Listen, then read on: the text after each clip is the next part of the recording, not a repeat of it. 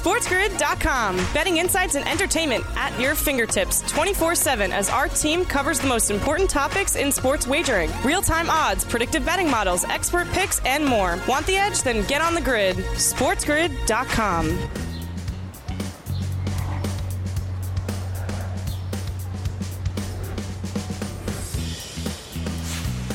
Hello and welcome to a Wednesday live right here on the morning after on Sports Grid and Sirius XM channel 159. That is the home for Sports Grid Radio on Sirius XM, all across the Sports Grid network as well. I am Ben Stevens. Thank you for joining us here on this Wednesday, live all across the grid. Plenty to break down for you as we look ahead to week number 14 of this National Football League regular season. Just five weeks remain. The playoff hunt is front and center, and some big news around the NFL yesterday. But we start with the biggest news of them all. Breaking news on this Wednesday morning Judge has signed. Aaron Judge is returning to the New York Yankees. A large deal, nine years, $360 million. It is the largest sum, the biggest contract in the history of Major League Baseball free agency. That is a $40 million AAV, an annual yearly salary,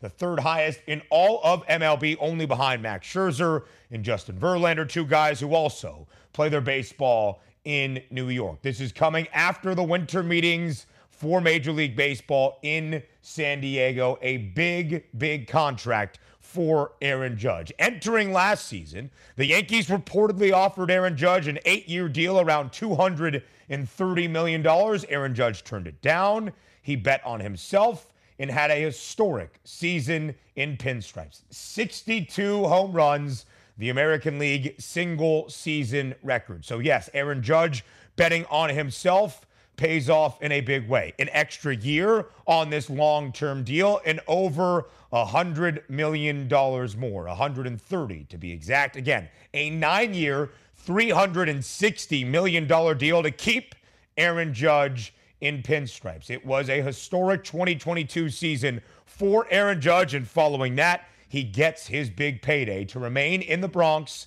and play for the New York Yankees. It was all very hectic yesterday on what really is the final day of the Major League Baseball winter meetings in San Diego. There were some reports out there from Major League Baseball insiders that Aaron Judge was going to spurn the Yankees and head to San Francisco. Those turned out not to be true, but there seemed as though there was some steam for Aaron Judge to go play his baseball in the Bay. Some reported contract figures around this price of $360 million. Reportedly, as well, Aaron Judge flying into San Diego last minute yesterday to have some final meetings and make his final decision. And he got the number and the years on the contract he needed from the team that you see right there, the New York Yankees. Again, 62 home runs last year, an American League single season record, 131 RBIs and 311 at the dish as well, of course, winning American League MVP. He turned down a contract extension entering last year to bet on himself, and he gets paid in a big way. Nine year, $360 million for Aaron Judge. And because of that, some market movement for the New York Yankees today, and the only market available right now on the FanDuel Sportsbook as we forecast next year in Major League Baseball. The World Series market for 2023. The Yankees now by themselves have the third best price in all of the bigs. The Astros, the reigning World Series champs, are the favorites. The Dodgers not far behind, and the Yankees move up by 50 cents. A 9 to 1 number yesterday. Now the Bronx Bombers plus 850. Hey, welcome to our Sports Grid radio audience. Here, the opening hour of the morning after live all across the grid, Sirius XM channel 159, and all of our terrestrial radio affiliates now in the fold as well. I am Ben Stevens. Breaking news on this Wednesday morning the Aaron Judge sweepstakes have come to a close, and Aaron Judge will remain in the Bronx as a member of the New York Yankees. But for a very hefty price tag, as Aaron Judge bets on himself and gets rewarded. Nine years. $360 million is the deal for Aaron Judge to remain in pinstripes. It is the third highest annual average salary in all of Major League Baseball, $40 million a year, only behind Max Scherzer and Justin Verlander, who both play in New York as well, but for the team in Queens, not in the Bronx, in the Mets. And because of that, like we just mentioned, some movement in that World Series market. The Yankees moving past the Mets. They were tied for the third best price yesterday for the 2023 World Series in Major League Baseball. Now, the Yankees by themselves with the third best price, plus 850. They were 9 to 1 yesterday, 50 cents taken off the number after it is official. Aaron Judge signing with the New York Yankees. Not official as of yet, but the reports out there certainly. This is the hectic time of the hot stove as we get rolling in the Major League Baseball offseason. We have seen some big deals. Justin Verlander for the Mets, Trea Turner headed to Philadelphia, and some other big contracts yesterday. Speaking of those fills, Taijuan Walker, four years, $72 million. Josh Bell, two years, 33 mil to head to Cleveland. A one year, $17.5 million deal for Cody Bellinger as he gets ready to go to Chicago, the 2019 MVP, but has hit just 203 in the three seasons since. And the Giants did have a signing yesterday. Mitch Haniger, a three year, 43 and a half million dollar deal. There were some that looked at that price with all the reports that Aaron Judge was maybe heading to San Francisco and said, Do they have the money? They did, but Aaron Judge ultimately makes his decision. He returns to New York as a member of the Yankees. Nine years, $360 million. We go to the big news out of the National Football League up next, live right here on the morning after as Joe Raineri joins the show. SportsGrid.com. Betting insights and entertainment at your fingertips 24 7 as our team covers the most important topics in sports wagering real time odds, predictive betting models, expert picks, and more. Want the edge? Then get on the grid. SportsGrid.com.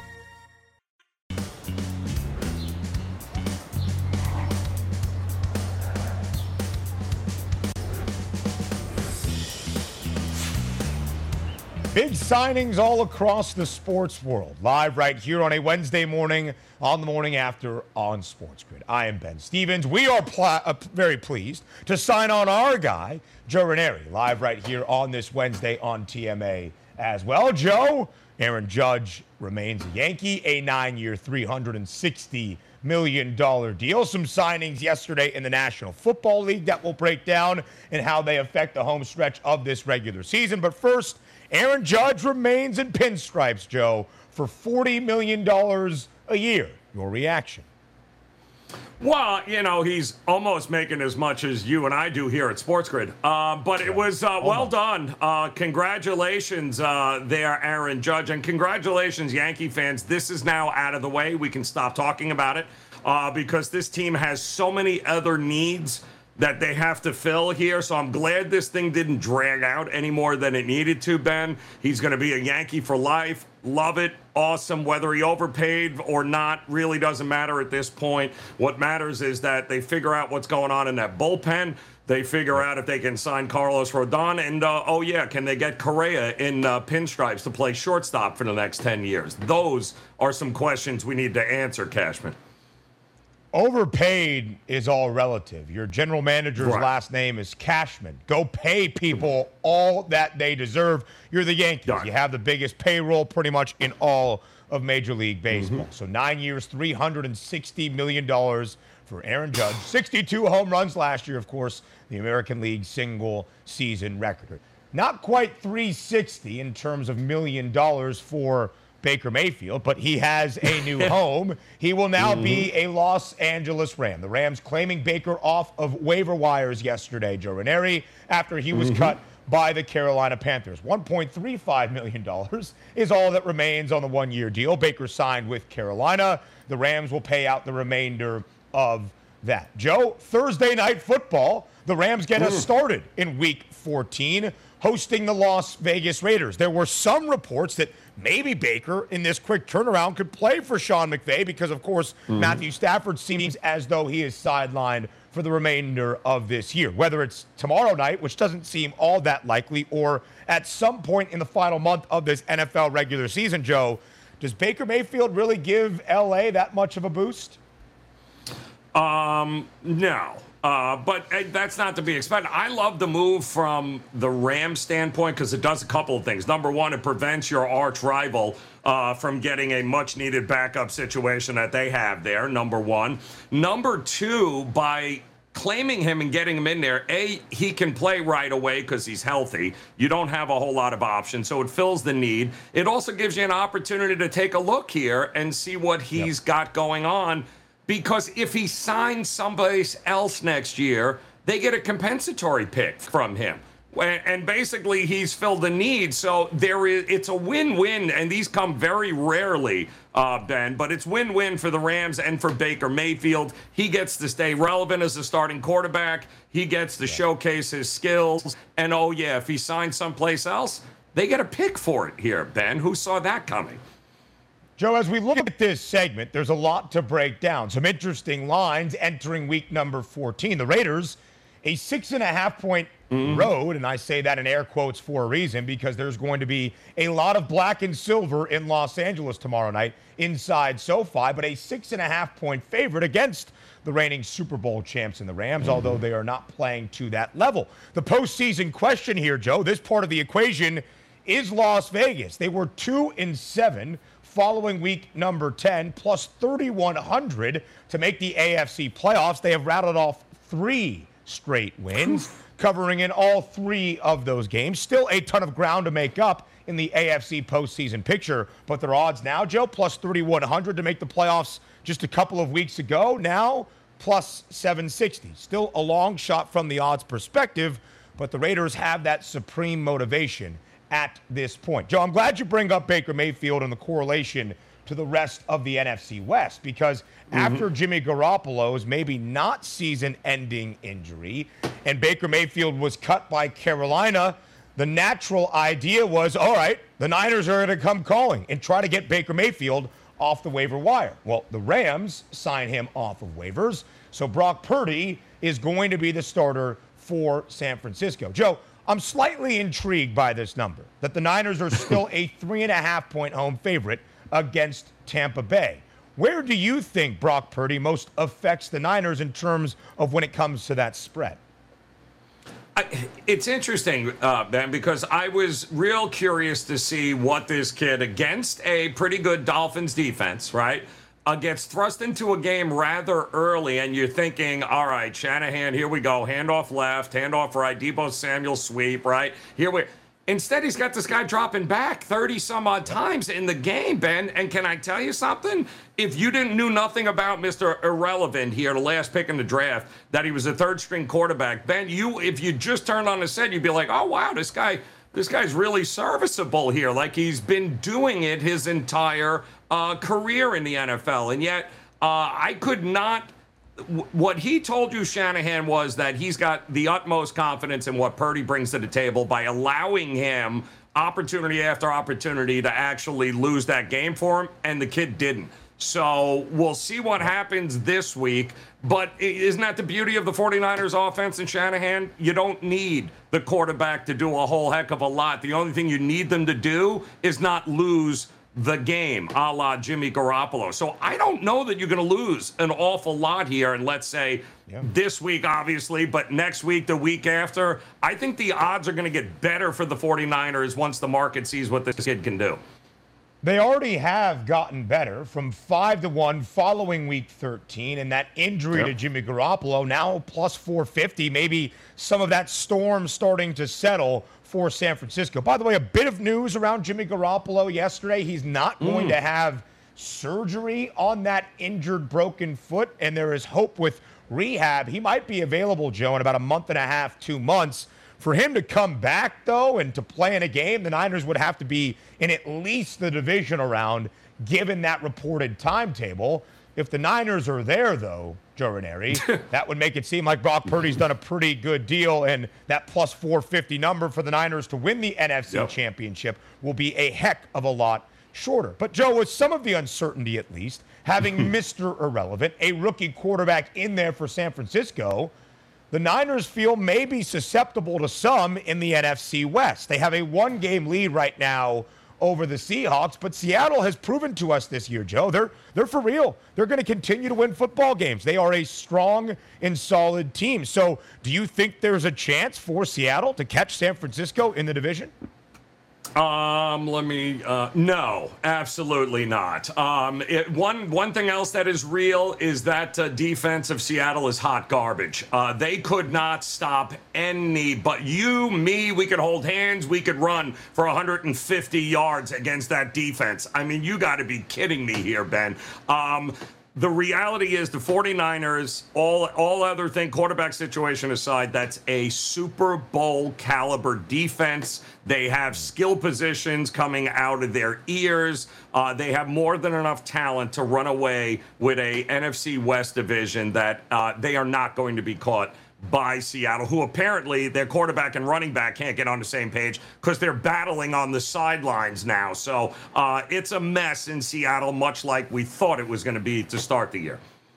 At least some good injury news for Kenneth Walker III. He left that game for the Seahawks against the mm. Rams early on Sunday. This Sunday, Seattle back in the Pacific Northwest, a three and a half point favorite. The Niners, as you saw from the odds, still a heavy odds on favorite to win the NFC West yep. divisional crown. They have a full game lead over Seattle at the moment, and they took the first game in the season series, so the advantage there. I will say, though, Seattle minus 550 from that odds perspective to be an NFC playoff team as well. Some more interesting numbers for the Sunday slate in week number 14 in the National Football League. We'll take that early approach with Joe Raineri up next.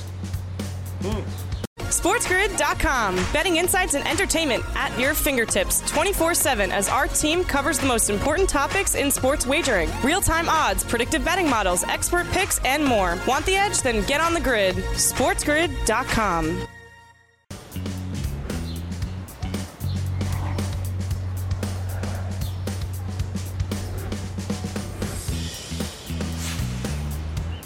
As we get you set for week number 14 of this NFL regular season, the Sunday slate features some very intriguing numbers.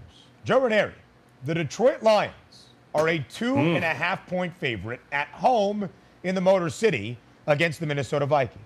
Welcome back to the morning after, by the way. Joe Raineri is here for a second consecutive segment. I want to say that again, though, Joe, for the emphatic mm-hmm. nature of that statement. At home in Detroit, sure, the Lions are a two and a half point favorite against the 10 and 2 Minnesota Vikings. JR, how come? Yeah, well, listen, uh, you know, Ben, I've been saying it uh, for the last month or so. Uh, if cats have nine lives, uh, the Vikings are 23 cats because they have more lives than I know. Uh, it's just amazing to me, Ben. They should not have won that game against the Jets. They should not have won the Bills game. We're looking at three or four games already this year in which if the ball doesn't bounce their way, guy drops a pass, a penalty, that you know, that all eventually comes back to the middle at some point. You've got a Lions team right now who is getting better as the season goes on. The the Minnesota Vikings are getting luckier as the season goes on. The chance of that continuing is not going to be good. They saw each other already one time this year, right? The Lions, if you if you remember that game, they jumped out to a 14 nothing lead and then the wheels right. fell off. But that was early in the season. Um, this is a much improved Detroit team that's healthier than they've been all year. They've got their weapons on offense. The defense has been playing much better. They are at home. Um, yeah, there is. Uh, I understand the line move, and it happened quickly, Ben. That line flipped early this week, uh, and I agree with it. I think the Lions should not, under any circumstance, forget what you know about the Lions in the past. This particular Lions team should not have been at home and been an underdog when that line opened, much like the Raiders last week against the Chargers. Very, very true. Last week at home against the Jaguars. The Detroit Lions mm-hmm. were a favorite in the football game, laying a point and a half, two points against the Jags. Yep. It was just the second time in 36 games the Detroit Lions were a favorite dating back to week number 11 of the 2020 mm. NFL season. You saw Jared Goff's stats right there. It was a huge game against Jacksonville last week 31 of 41, 340 mm-hmm. yards, and two passing scores. So this will be the third time in two and a half seasons, the Detroit Lions are a favorite, laying two and a half against the Minnesota Vikings. Joe, when you look at Minnesota, a team that is very comfortable in these one score, tight and competitive football games. Of their 10 wins mm-hmm. this season, I'm looking at it right now, I believe all 10 of them by a yep. single score. Their highest margin of victory came back in the middle of October, two straight games, a 24-16 win against Miami, a 34-26 win against Arizona. That's 8 points, but still a single score. It is interesting, Joe, when you throw in the wrinkle of the NFC North. With a victory on Sunday mm-hmm. in Detroit, Minnesota clinches the division. In fact, even right. with a tie at the conclusion of week 14. You can see how strongly favored the Vikings are at this point. So, Joe, all of that also goes into this individual game that Minnesota is a greater than minus 20,000 favorite to win the NFC North, and they're an underdog on the road in the Motor City. Yeah, that tells you what kind of. Uh, and look at the point differential, too, Ben. That'll tell you an awful lot with Minnesota as well. I mean, this can't. You can't sustain this through an 18 week season here in the NFL. It, you just can't. At some point, the regression is going to hit. And let us not forget, um, Detroit, remember Detroit last year, Ben? The, the record was horrible. You remember how many one score games they lost? Remember how many one score games they easily could have won? Well, that's starting to regress back into the middle, right? They're starting to win some of these closer games now. And yeah, it is just a matter of time uh, for Kirk Cousins and Minnesota. Not saying they're a terrible team. They're going to win this division. I ain't laying 20,000 on it, but they are going to win this division but they aren't winning this game here this weekend. Um, the regression is coming for Minnesota. The problem is it may come too late in the season, which may screw them up come playoff time. The Lions right now have won four of their last five games. They mm-hmm. have covered in five straight. They covered in their first three football games of the year. The Fighting Dan Campbells are one of the best cover teams in the last two years in the National Football League, eight and four against the spread a five and seven team on a positive track to go over their preseason win total of six or six and a half, depending on when you got mm-hmm. that number. Their odds to make the postseason still relatively long, obviously very long in the NFC North, right. still plus 520. Tons of ground to make up, but the Lions trending in a very positive manner. Joe, some more quarterback news around the National Football League yesterday. We got the confirmation on the type of injury for Lamar Jackson, a PCL hmm. sprain in that knee where he exited in the opening half on Sunday at home against the Denver Broncos. The usual timetable set for something like that, according to the reports, one to three weeks. So John Harbaugh's mm. assessment that Lamar Jackson is week to week was a pretty stout one.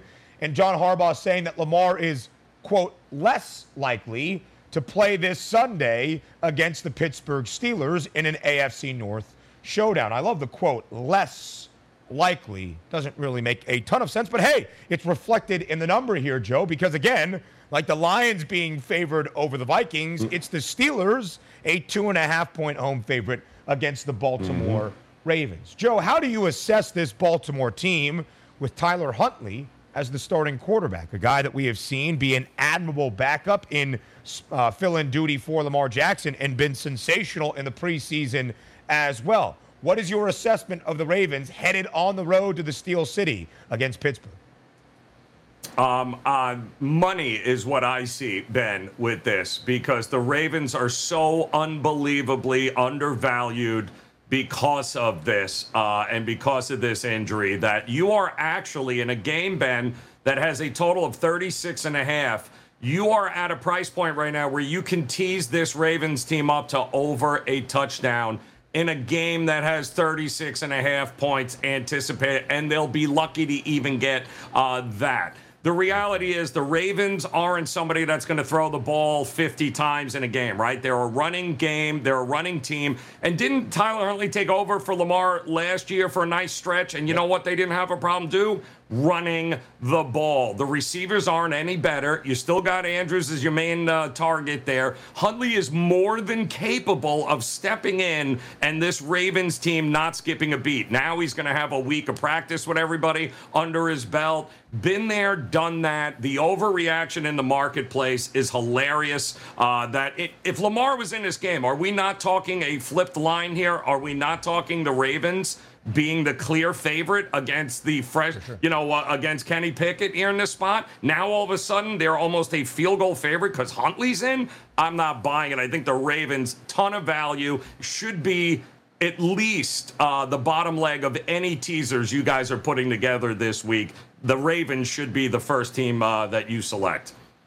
Joe, we saw Tyler Huntley lead a 96 yard game winning drive where he scored exactly. the winning touchdown. He is comfortable. Yes, Lamar Jackson is worth the points. He is, of course, going to move a number. But the offensive scheme for Baltimore with Tyler Huntley in there looks a very similar fashion to when it does. With Lamar. Last year, he made five starts for Lamar Jackson, who was banged up all of 2021. The Ravens were just one and four, but their four combined losses, Joe Raineri, by a combined eight points yep. In those four games. They would have covered this two and a half point spread in three of the four. The only one not yep. in overtime against the Steelers, week 18, when Pittsburgh needed a win to get into the postseason. They lost in overtime 16 to 13. But Joe, I find it fascinating again, like we looked at with Minnesota being the underdog in this spot, Baltimore the mm-hmm. underdog of two and a half points in this spot against the Steelers. The Ravens are still the odds on favorite to win the AFC North. Minus 140 is that number. But the Ravens and the Bengals, Joe, have the same record right now eight and 4 mm-hmm. The only distinction, the advantage at the moment, is the fact that Baltimore won the first of two, I want to remind you, but the first of two regular season meetings against Cincinnati. So, Joe, although I believe Baltimore has value in the matchup against Pittsburgh, I think Cincy has value in the AFC North. They absolutely do. I mean, nobody is playing as good as the Bengals right now in that division or a number of divisions here. They're getting better, and they also have something else happening right now, Ben, to keep an eye on. The second halves of Bengals games now they are continuing to dominate, and it has everything to do with the DC and Cincinnati taking away whatever you had success scripted in the first half. He did this all last year, too, which is what rode him to the Super Bowl.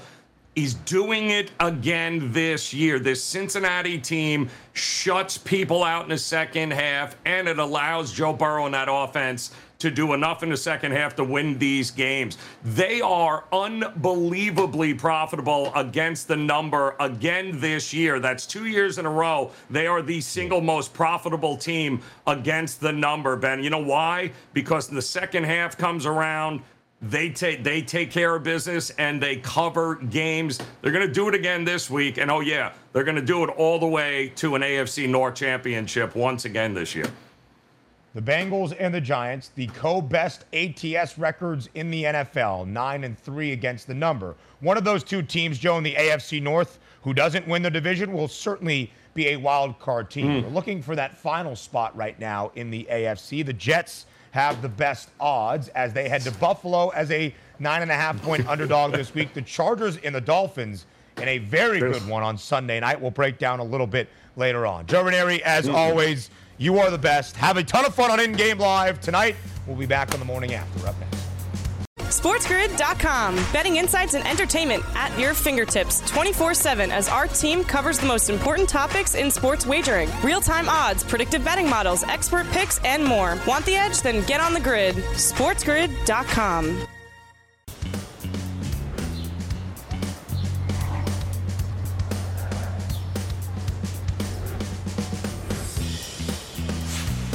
One of the most historic traditions in all of college football happens on Saturday in Philadelphia. The 123rd playing of the Army Navy game. It is going to be sensational. We welcome you back to the morning after live right here on this Wednesday all across Sports Grid. Now, you know Mark Zinno from all of our coverage here on the Spiz Grid is here on TMA breaking down college football each and every Wednesday. He has tons of names here on Sports Grid, including Mouth in the South, but he is also Colonel Mark Zinno, currently serving in the United States Army. So not only do we appreciate his expertise and insight in the handicap for the Army Navy game, but also his service as always. Mark Zinno, thank you so much for taking the time to join us here for the Army Navy game breakdown.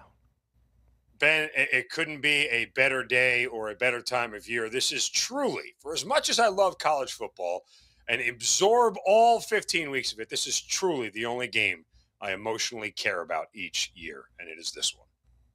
You know, Mark Zinno is going to be saying, and probably already has said many times, go Army, beat Navy. So, Zinno, as we look before we break down this specific game on Saturday in Philly, we talk about the history, the, tra- uh, the tradition, and the pageantry of the Army Navy game. 122 all time meetings so far. This will be the 123rd. Navy leads the series at this moment, all time, 62 53 and 7. The first meeting dating back all the way to the year 1890. So, Mark Zinno, how do you sum this up? How do you describe the significance of the Army Navy game to college football?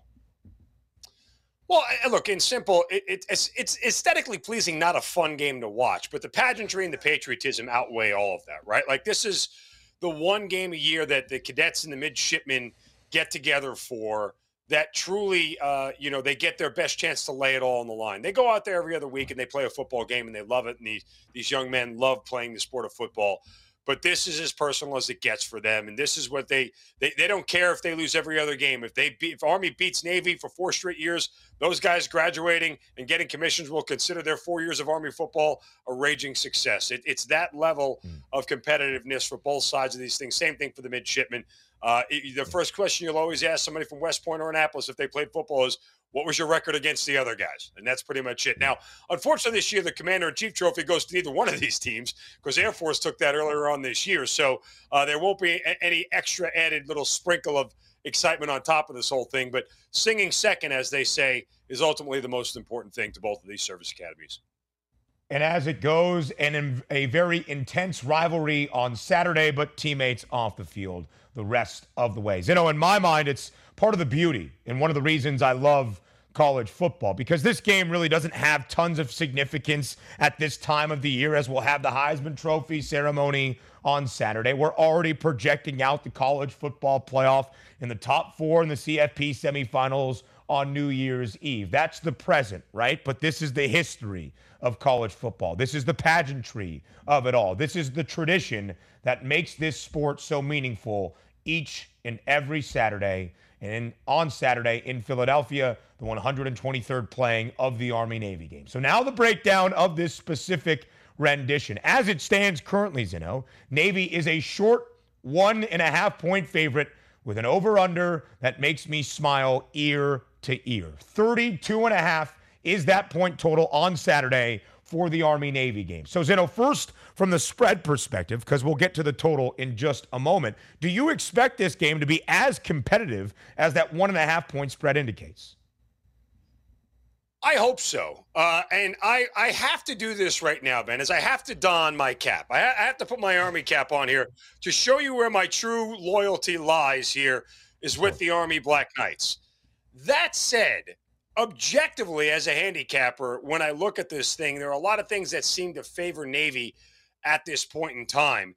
You know, Navy may have started a little bit slower, but they're probably a little bit more battle tested down the end here. After starting out two and hmm. five, they've covered their last three. That was a 10 point loss to Cincinnati, a three point loss to Notre Dame, and an upset road win over UCF in their second to last game of the season. So despite all that, they finished the season seven and four ATS, while the Black Knights were just six and five.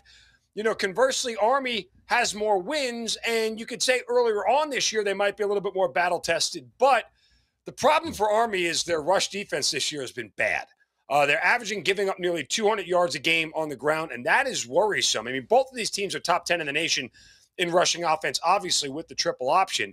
But what is alarming again is that that Army rush defense going up against a Navy uh, rush offense that averages 240 yards per game is is a little bit disconcerting. Now, here's the interesting part of this: is that when you look at this thing offensively, uh, Army quarterback Tyler Tyler, uh, how do you say his last name? How do you say his name again? I, you know, it's, it's, like once in a while you get you get up against these guys. Tyler, uh, Tyler has thrown 16 passes this year for 300 yards. He's completed eight of them. That's 50%. That's pretty good last time I checked. If there's yep. going to be a pass play, and there will be, both of these coaches will take a shot through the air. Um, it's more likely to be completed by Army, and that could help them. That could sway the game. Weather shouldn't be too much of a factor. It'll be slightly windy, but we're not expecting any rain. And I think that overall, if Army wants to open this thing up from a passing standpoint, that might be their best shot.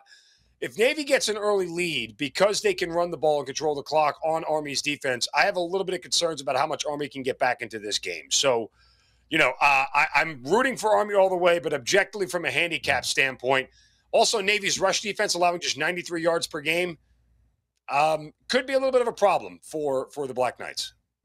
And we'll get to the game flow and what the script will look like because the Army Navy game, any service academy game, looks different than some of the college football you all probably watch out there on a weekly basis each and every Saturday. From that series trend perspective, from 2002 until 2015, Navy won 14 straight in this matchup against the Black Knights of Army. But then Army has won four of the last six.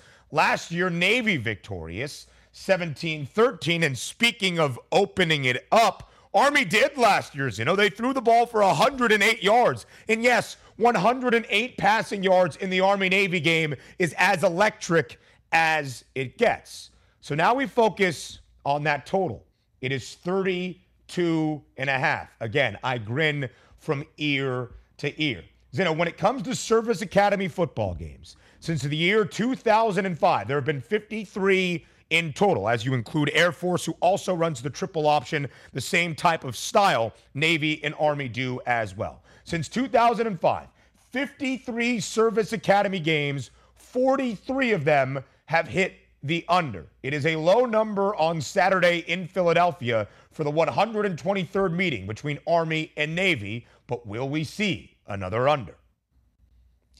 Well, also since 2005, Ben, this game hasn't gone over the total for those math majors, that's 16 consecutive years this game has stayed under. Uh, it is it's an overwhelming number. 82%, as you pointed before, between Service Academy games stay under the number. Now, again, you're not getting always getting totals here in the low 30s, but like we talked about last year, I remember sitting in the same seat doing the same handicap saying odds makers are continuing to dare you to bet the under. And actually has been bet up early because this number opened up at 33 and a half and it's now down a point. So we are sitting here looking at this. Here's the thing. Army's a higher scoring team this year, averaging just under 30 points a game. But I think Navy, again, will neutralize them with their rush defense and not be able to allow Army to score. I don't think Navy has enough offense to get to 20 points in this game. But they could have a distinct advantage on the ground facing an Army defense that's allowing over 185 yards per game on the ground. So the real question is will those yards turn into points?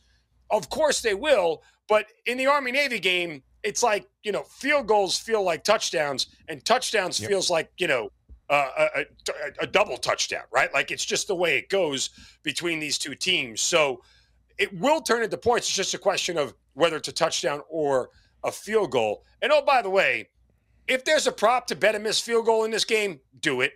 Uh, it's it's yeah. going to happen. One of these kickers will choke, uh, not just because they're kickers, but because of the pressure and the situation in the game. So I'm going to go under here again.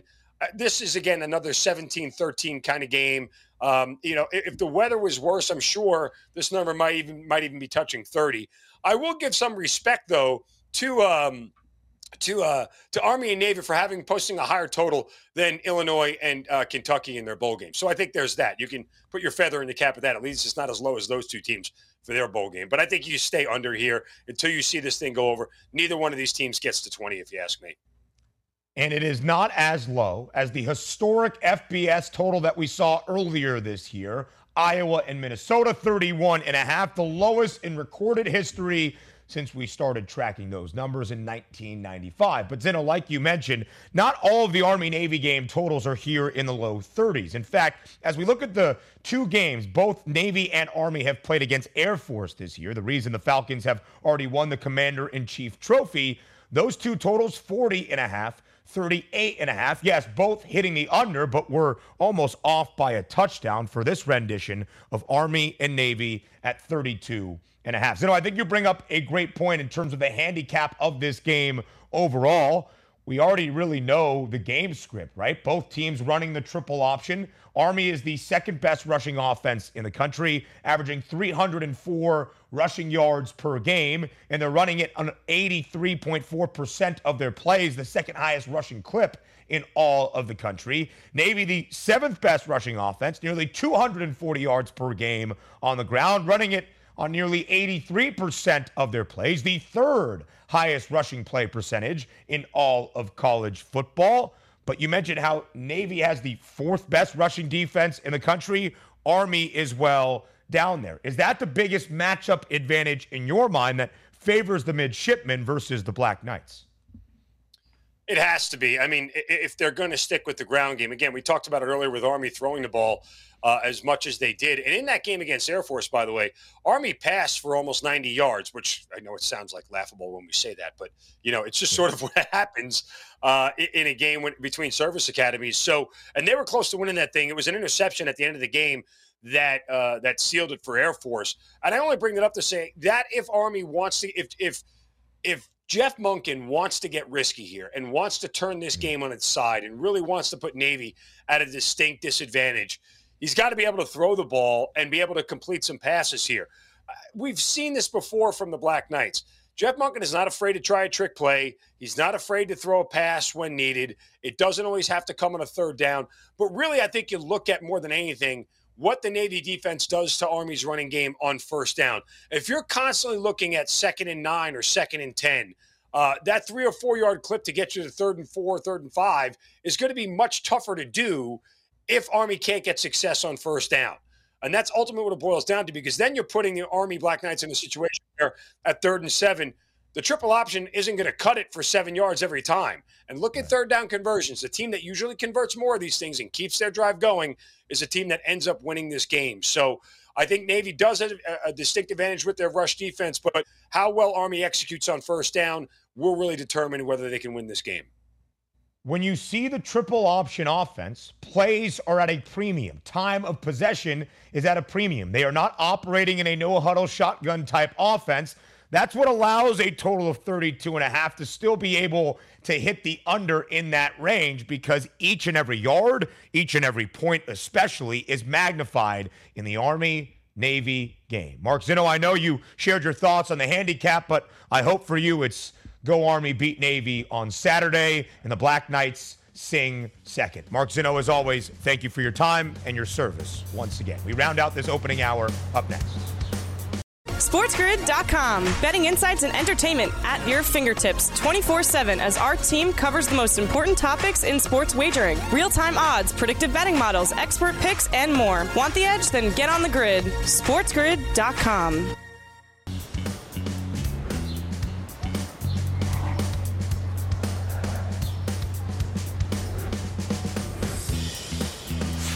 We round out our opening hour together here live on the morning after on Sports Grid on this Wednesday. Sirius XM, channel 159. All of our terrestrial radio affiliates here as well. Thank you for joining us all across the Sports Grid network. I am Ben Stevens. So, on this Wednesday, a big early morning of signings. Of course, Aaron Judge inks his deal to remain in the Bronx with the New York Yankees. Nine years, $360 million. But some big signings yesterday in the National Football League as well. The Los Angeles Rams claiming Baker Mayfield off the waiver wire. He is now headed to Los Angeles after being cut by Carolina earlier this week. He's in the NFC West. There was thought to be this bit of gamesmanship, perhaps, between the Rams and the Niners, the two old friends, and Sean McVay and Kyle Shanahan, keeping Baker from going to San Francisco to help a quarterback room with an injured Jimmy Garoppolo. But is it all that big of a difference that the Niners missed out on the chance to get Baker Mayfield? That was the question we asked you in Fade the Public.